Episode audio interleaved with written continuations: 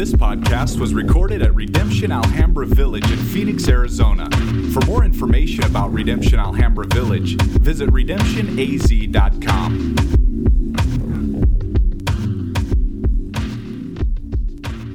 We're starting a new series today, but it is the beginning of Advent series. If you haven't um, been a part of celebrating Advent, today is going to be a little bit of a challenge and, a, and, and an opportunity for us to talk about what Advent really, really is. Advent is this longing and waiting that the people of God had as they were waiting for the Messiah. Susan came to me in the middle of worship and she said, hey, you know, I feel like the Lord is really laying on, on, on our hearts this reality of having Maranatha in our hearts where we cry out, come Lord Jesus. That is what Advent is all about. It's this longing and waiting for the coming of Christ. And we in the already not yet are in that same place. We have experienced in Christ all things that we need, all riches, all joy, all all hope, all peace. We have experienced in Christ the true, uh, the true coming together of all things, right? So we have hope and joy and peace in Christ, but we are still longing and waiting for and crying out for, come Lord Jesus. The struggle is, as we come to this as pastors, is how do we pastor you, our people, in this season, this specific season, to not just think that because we preach that Jesus is the reason of the season, that people would believe that and see that. Right. So we want to get a Bible in your hands. If you need a Bible, this is our gift to you. You can take it home. If you just need to borrow one today, you can raise your hand and get a Bible. But turn to Second Corinthians chapter eight. As you're turning there, I want you to just think of this, right? There is so many of us who would say, yeah, no, Jesus is the reason of the season. But as we are celebrating, what we're really showing is something different than what we're saying. We celebrate like the rest of the world. I would not say that the Christian shouldn't celebrate this time. I would say the Christian should celebrate this time as a Christian. That's different. We celebrate in a very different way. The problem is that in our celebrations, we are often shaped by and showing a different gospel than which we preach. And so today, what we want to do as we go through Advent is not just talk about Jesus being the reason, but talk about if Christ has done this work and come in flesh and he dwells among us, then what does it look like for us to celebrate waiting in generosity? Now, now here's the thing. There's no way to really talk about what that actually looks like in heart without starting off and confronting some of the cultural idols that are that are there, especially during a time like now, right? Especially during this season where there's this this cultural pressure during this time to to to to join in, to to to, to fellowship in, to to to be a part of the idol of consumerism. Now, I'm, I'm going to say that because I want you guys to understand that. This is the, the cultural idols that we wrestle with like all year, all year long. But even now, it's, it's more than normal, right? Mm. And so when we start talking about what's the true heart of generosity, the true heart of, of how a Christian celebrates during these times, you have to celebrate in a way that divorces yourself from the cultural idols of our times. Yeah. Because every single thing that's happening during this time is telling you to focus more on what you need and focus more on what you feel you are lacking. Mm. Like, things that you was good with dealing with all year long seems more irritable now. Yeah. Those shoes seem to be more jacked up now than all year long. And, and, and, and my T V, I can't stand my T V more now than ever. Maybe a little bit because they're all on sale right now. And, you know, but we want to, like, everything is telling you to buy into this. And, and, and, and we start to feel that we... what we need and what we are, are, are lacking start to stand out more than everything. And I'm not trying to say that taking advantage of deals and buying things are wrong. That's not what I'm trying to say. I'm trying to say that they're trying to sell you more than what you're trying to buy. All right? You need to understand that. They're not, you're not, you, you think you're buying a trinket, but they're selling you an ideology. Come on. They're selling you something more yeah. that tells you that you need that, and if you don't have that, you will be dissatisfied. Yes. Yes. So that you will find your hope and your joy and your peace in stuff, yeah. not him. That's it. So we can't go into this without confronting that reality just on, on the top end. And as parents, one of the things that we fall into is saying, well, I'm not being generous for my, I'm not being greedy for myself. I got to get my kids stuff this year. And the reality is we think it's okay for us to be greedy for their sake, believing that if we give them all that they need, they're going to see what great parents we are. But you might be turning them over to that very same idol, and you will turn out having very selfish, greedy children who think everything is about them. One thing that that idol tells you, I want to give to my kids because I don't want them to miss out on what I missed out on. Yeah, yeah. And stuff. And this, this reality is what we're trying to push against, because not only do I feel the burden for myself to not fall into this greedy cultural idol, but I feel the burden for my children, that I would want them to know what it means to celebrate in generosity, to not spend all of their time waiting and thinking about all that they want, but to believe that it's better for them to give than it is to receive. This kind of celebration will mess up your holidays as normal, but it will be more true to what God calls us to in celebrating this season. So I hope that as we stand together and read Second Corinthians, remember we stand because we believe God's word is special and anointed, and that we stand in respect to it. And we're going to read Second Corinthians chapter eight, verses uh, one through ten. And, and remember that this is God's word. We want you to know, brothers, about the grace of God that has been given among the churches of Macedonia. For in severe test of affliction, their abundance of joy and their extreme poverty have overflown in a wealth of generosity on their part. For they gave according to their means, as I can testify, and beyond their means for their own accord, begging us earnestly for the favor of taking part in the relief of the saints. And this, not as we experienced, but as gave themselves first to the Lord, and then by the will of God to us. Accordingly, we urge Titus that as he had started, he should complete among you this very act of grace. But as you excel in everything, in faith, in speech, in knowledge, in earnestness, and in love for you, see to it that you excel in acts of grace of giving. As I say this, not as a command, but to prove by the earnestness of others that your, that your love also is genuine. For you know the grace of our Lord Jesus Christ, that through that though he was rich, he made himself poor for our sake, so that you by his poverty might become rich. This is the word of the Lord. You may be seated. I want you to get context here, because what you're experiencing is a letter from Paul to the Corinthian church. You got to know a little bit about the Corinthian church more than you need to know about the Macedonian church, because the Macedonian church is explained by Paul to another church. So he's using the Macedonian church to explain to another church what generosity looks like.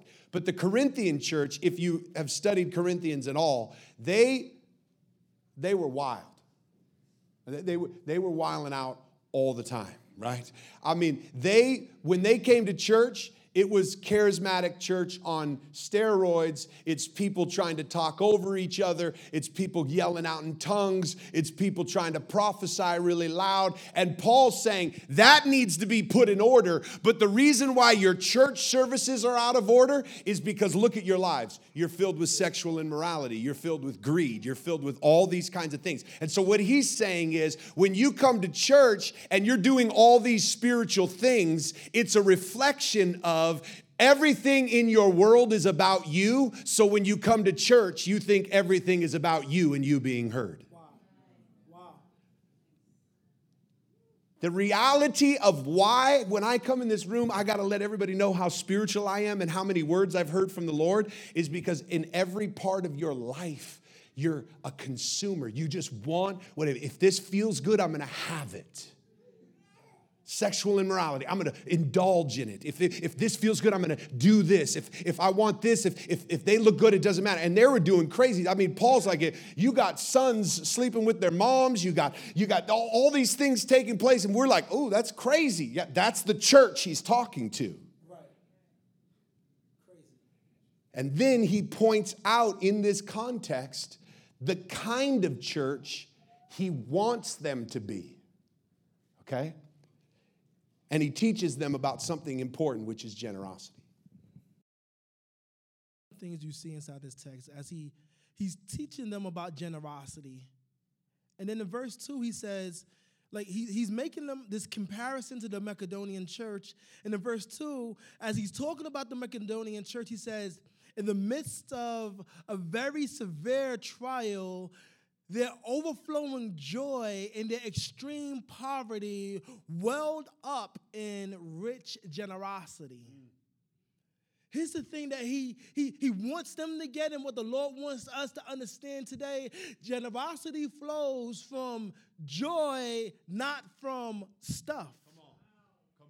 It's easy for you to start to think that, that if I have more things, then I can start being generous. Or you look at yourself and say, well, I don't really have that much stuff. So since I don't really have that much stuff, when it comes to being generous, that's not really, I, that's not really my, my, my lot. I can't really be generous because I don't have much. But he's saying, look at these dudes over here. He's like, he wanted them to understand generosity was a byproduct of something else, and it wasn't stuff. He said that it was their overflowing joy. Come on, come on, come on. In the midst of their extreme poverty, welled up in generosity. The generosity was, was a, a, a, an outspring of joy. joy. Their joy in who God was, not their joy in just themselves and what they wanted to do, but who God was. Generosity is rooted in deep joy regarding who this king is that you serve. That's where it's at. This world will tell you it's in how much stuff you have to give physically, so you'll discount yourself because you don't feel you have enough, or you'll tell yourself, I'm doing super good, because you feel that you're giving out a much of this stuff. But he's going at something deeper than, than that, deeper than the surface. Wow. It flows up from joy. Remember, we have so many songs about joy in this season. Joy to the world, the Lord has come. Let earth receive her king. We talk about joy, and the church should be the place where we feel joy. But we feel so, we feel so bad for people this season who don't have toys. So we think if we could just give everybody toys, they'll have joy. Now listen, we're doing ways to provide toys for kids. Right. But we're doing it in different ways, and I want you to get involved with that, but I want you to hear this from us. When we're giving toys, we're not giving joy. Right, right. We're not right. giving joy. There's a difference. This is, this is not what we're giving. Toys are coming from the overflow of the joy we already have. And this reality, when we don't see where joy really comes from, uh-huh. we'll never be generous, ever right. be generous. Because generosity is sacrificial. Get this. When joy comes from stuff, uh-huh. right, you give what's left over. when joy comes from Christ, mm. you give sacrificially. Mm. You give till it hurts. Look at what it says this church did. In the midst of severe trial, in the midst of severe trial, they testified that they gave, in verse three, not just what they were able, but beyond their ability. Now, let me let me just let me just uh, uh, speak to that for a minute, because he says they gave beyond their ability. I don't even know what that means, except to say they didn't just give what they could. They gave what was cutting into what they needed. They were in extreme poverty. They didn't have much. They didn't have anything. And all they did is they looked out of the overflow of joy, and then they did it entirely on their own. Here's what Paul wants them to know. Like, they gave, and I didn't even ask them. That's crazy. That's crazy giving. That's hurting giving. That's the kind of giving that costs us something. Let me just make it practical for us. As a family, I am not the Macedonian church. I'm not a part of the Macedonian. I'm, I'm, I'm not, like, if I'm putting myself in this, in this category, I'm Corinthians, right?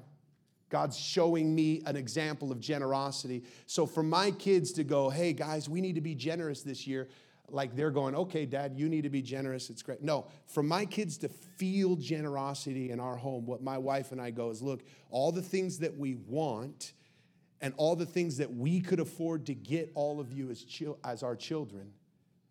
Let's say we're going to get you two toys. What do you want? I'm going to go, for us, guys, you're going to give one of those toys away.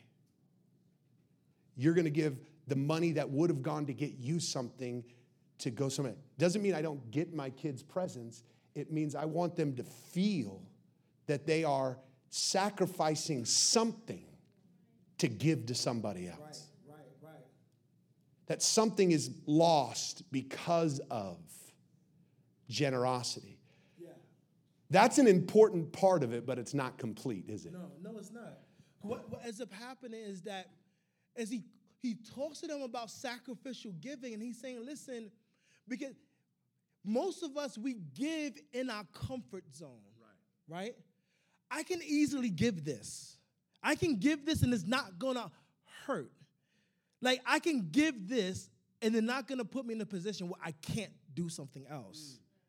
Mm. Right? And he says, like, sacrificial giving was the type that makes you say, ow. Mm-hmm. But what he says here in, in, in four, they urgently pleaded with us for the privilege of sharing in this service to the Lord's people. Like, generosity is a privilege. Right. Like, now we got to get this. It's not just, oh, man, I got to do this thing, or it's the right thing to do. But, man, I get to do this crazy thing. Yeah. I'm looking at my lives, and I know that, but it's a privilege. Yeah. They was at the point where they, they like, they was pleading, no, no, no, let us be a part of this. Yeah. They're pleading with them, despite where my situation is, I really want to be a part of this thing. They saw this as, a, as an opportunity that they didn't want to miss out on. on. You're not going to tell me I don't have enough to be a part of this thing right here. Because it, it flows for something way deeper in that. I'm sure I can give. I'm sure I could be a part of this. It's a privilege. The poor of myself and sacrifice. It's a privilege to hurt for the sake of someone else. A privilege. That's a that's a powerful point on on our Wednesday meeting. I won't call anybody out. They are in the room, though, so I'll turn my way this way. I was preaching in our R C. I use that as another opportunity to preach because I don't get to preach enough anymore. Uh, and we were having a pseudo discussion where I was talking most of the time. Um, and... Uh, And inside of that, I said, man, this is a sacrifice for generosity to give. And, and the sister raised her hand and said, hold on, I, I got something to say. And she said, that's, if I think of it that way, I'll never give. And I'm like, hey, I'm the preacher. Stop, stop talking. You know? Doesn't have much. We all know who she is. She's family. Doesn't have much. She said, I, I don't want to just give because I have to or what it's going to cost me. I get to give. At that moment, I repented. the reality of, yes, it hurts, but I, I want to. Yes. This is a yes. privilege. Right. Can you imagine Paul going, hey, I know you don't got a lot. You guys are going through a lot. You guys don't give. And they're like, Paul, we're giving. Begging not to get money, but they were begging to give money. Man. This is a different kind of generosity. Yeah. This generosity exceeded his expectations. We have so many expectations, high expectations for some, low expectations for others. But this reality of what generosity does is it takes people who shouldn't be able to, and it makes them become a glorious display. Exceeded expectation. They gave themselves, first of all, to the Lord. Here's where generosity starts. Mm-hmm. What they gave to was they gave first to the Lord. They didn't see it as giving to somebody else. They saw it as first giving to the Lord and then giving to us. Man. It exceeded all expectation. And that's how it should always be, right? Because it's rooted in who God is and, and the joy of who it is. So it should always exceed his expectation. Now, I love this thing here because you go to seven and he's he's he's constantly he's talking to them and he wants them to understand as he makes this comparison. But then he gets to them and he's like, because the Corinthian church, when you when you look at them, they would have looked at themselves and, and like, man, we're killing it right now. We're doing all these things. And seven, he says, all right, I get it. But since you excel in everything, in faith, in speech, in knowledge, in complete earnestness, and in the love we have kindled in you, see that you also excel in this grace of giving. Uh-huh. Like, like I get it, I get it. Yo, you got crazy faith. I see you, you killing it right now, and and and and and you, and, and you have, man, you can speak the word, and oh, you you're deep in knowledge. You, you're excelling in all these ways. But listen, let me bring that and compare it to the idol of this age, which is money. Put your money where your mouth is. Excelling, giving Come on. too. Come on. Too. And he puts them on the spot and he holds them accountable to this thing. Like, don't just excel in everywhere else. Mm. But this is where you really start. I heard someone tell me one time, you could tell, you could tell when the Lord is really getting at somebody's right, heart right, right. by looking at their pocketbook, uh-huh. by looking at their wallet. By looking how sacrificially they end up being. And, we, and I'm not just even talking monetarily. Sacrificial with their time, sacrificial with their gifts, but they, they, they, they're giving and it hurts to give, but they're joyful in the giving. This is crazy because what you could end up doing in a place like this is starting to go, okay, I get it, I get it, I get it. We're going to take a big offering. That's not the point. Immediately, we start calculating. How much do they want me to give? Yeah. Paul wraps it up so that we know he's not trying to take a big offering. In verse eight, he says, I'm not commanding you anything. No law can make you generous. How many of you feel generous when you pay your taxes?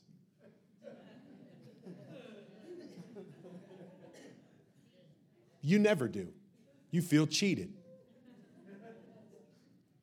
No law makes you generous. No command makes you generous. I could sit here and say, this year we want to give this amount. This year you should give this amount. And you would go, okay, then I need to give that amount and then I will be generous. And in all of our pursuit of trying to reach a goal where we could tell everybody in this world, we raised blah, blah, blah amount of money. Notice, he doesn't even say how much the Macedonian church gave. Right. The widow gave a mite. This other dude gave way more. And Jesus goes, that's giving. Yeah. Giving is not an amount. Mm-hmm. Generosity is not an amount. It's a heart level thing. He says, this is not a command, but I want to test the sincerity of your love. Giving is not a command. Hear this. It's a test. It's a test. It's a test of your heart because you don't know where your heart is. Your heart is deceitfully wicked. Who can know it? That's why when somebody says to me, hey, you don't know my heart, I'm like, yeah, you're right, but you don't know your heart either. Only God knows your heart. But he gives us tests of our heart so we can see what's in it. And the test of our heart is generosity. There is a test. Paul is saying, I'm not trying to give you an amount or a command, but I want to put a test to you. I don't care how much you give, but here's the question. Are you generous? Well, how am I going to know if I'm generous? Well, he does two things. He compares. He says, it's not a command, it's a comparison. The test is not a A command. The test is a comparison. And here's who he compares them to. I'm comparing it with the earnestness of others. Did you notice that? I'm comparing it with the earnestness of others. And then he compares it to someone else. He compares it to Christ. Here's what I, I want you to see. Here's the test. God is going to take your heart and not give it an amount or a command, but he's going to compare your heart and your life with others. People who have way less than you and the one who has way more than you. And notice this. This puts it to no matter how much money or how much resources you make, all of us are put to the test. Yes. Yes. You notice that? Yes. Everyone in this room is put to this same test. I don't care how much we have or how little we have, rich, poor, we're all one in Christ. But this test is for all of us. Here's the test. The test is as you look at those who have far less than you,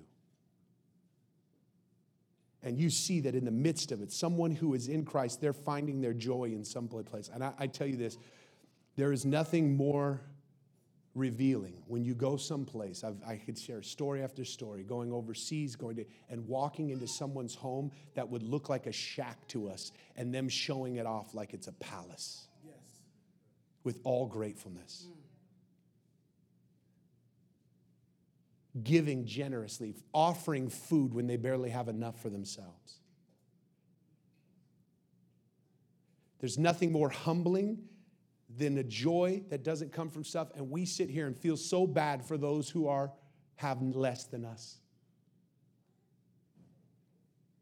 Like if they just come up to our level, when the reality is when I'm in that home, I want to go up to their level.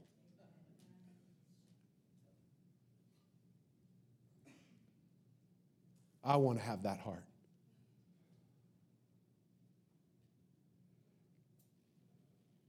The other thing is you never compare it to somebody who's richer than you. Because there's only one who's truly rich and owns everything. Yes. And that's Christ. He said, your comparison to others who have less and severe problems, and compare yourself to Christ who owns all things. And here's what he did with all of his riches. He became poor. So that in him you would find, I like this, true riches, meaning you don't know true riches until you know Christ. This, my friends, is a test of our heart.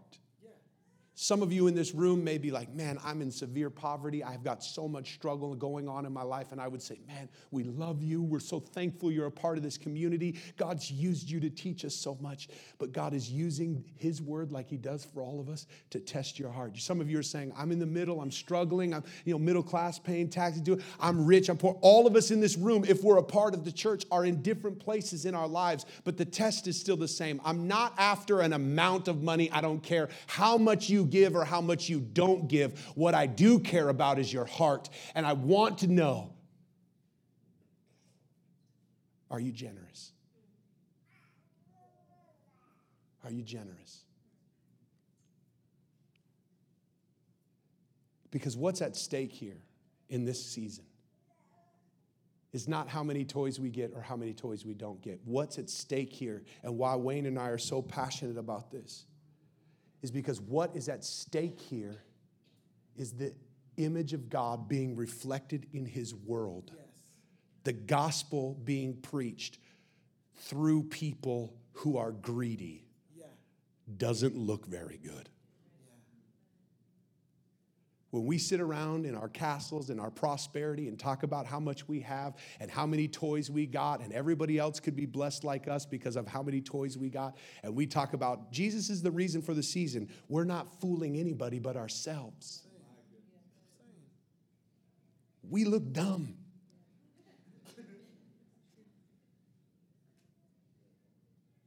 The reality is, if we want to preach this gospel of Christ in this season and we want to be a light in a dark time, what is at stake is, and Paul says it right here, the genuineness yes, that's it. of his church. That's it. You want to be genuine in the proclamation of the gospel? You will be a generous church. Authenticity.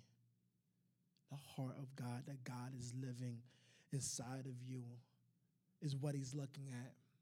Not so much at the stuff that you did, but the heart that was behind it. Inside this text, he closes out and he's talking about the Macedonian church as he compares them to the Macedonian church. And then he, he talks about Jesus, and when he talks about Jesus, he says, the Lord Jesus Christ, that though he was rich, yet for your sake he became poor.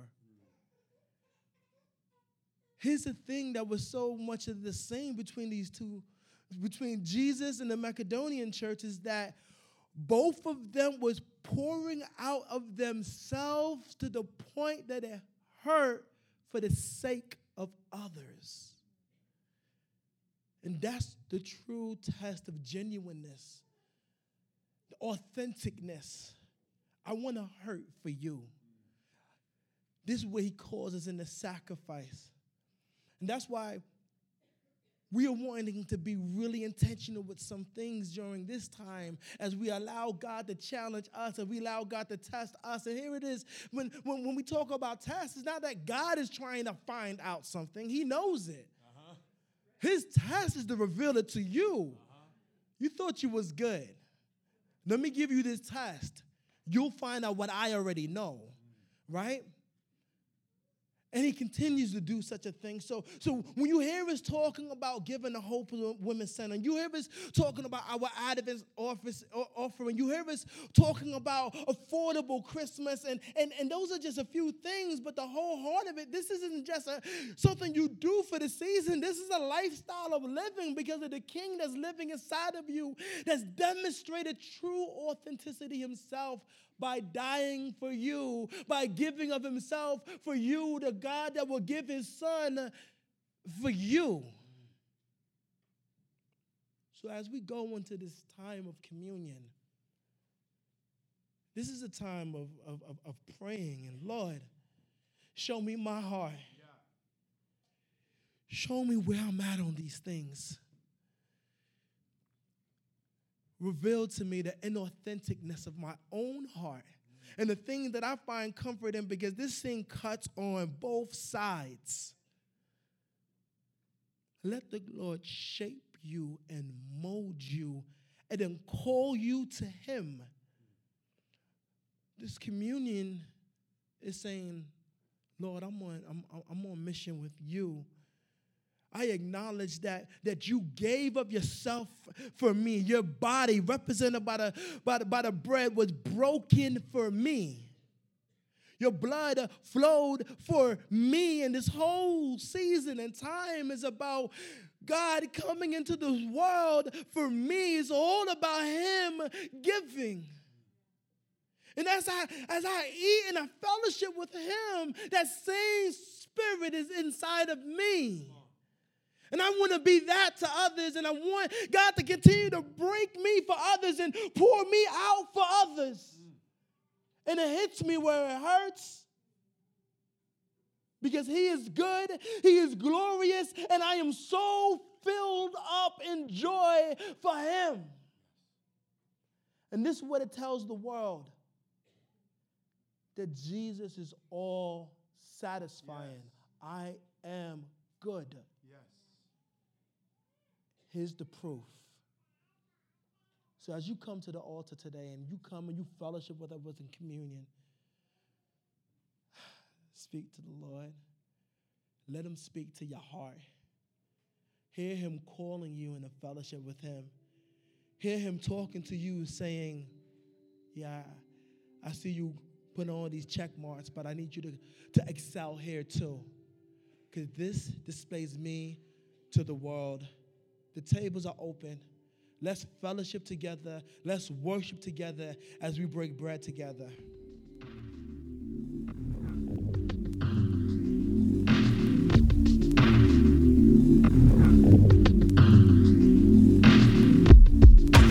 This podcast was recorded at Redemption Alhambra Village in Phoenix, Arizona. For more information about Redemption Alhambra Village, visit redemption a z dot com.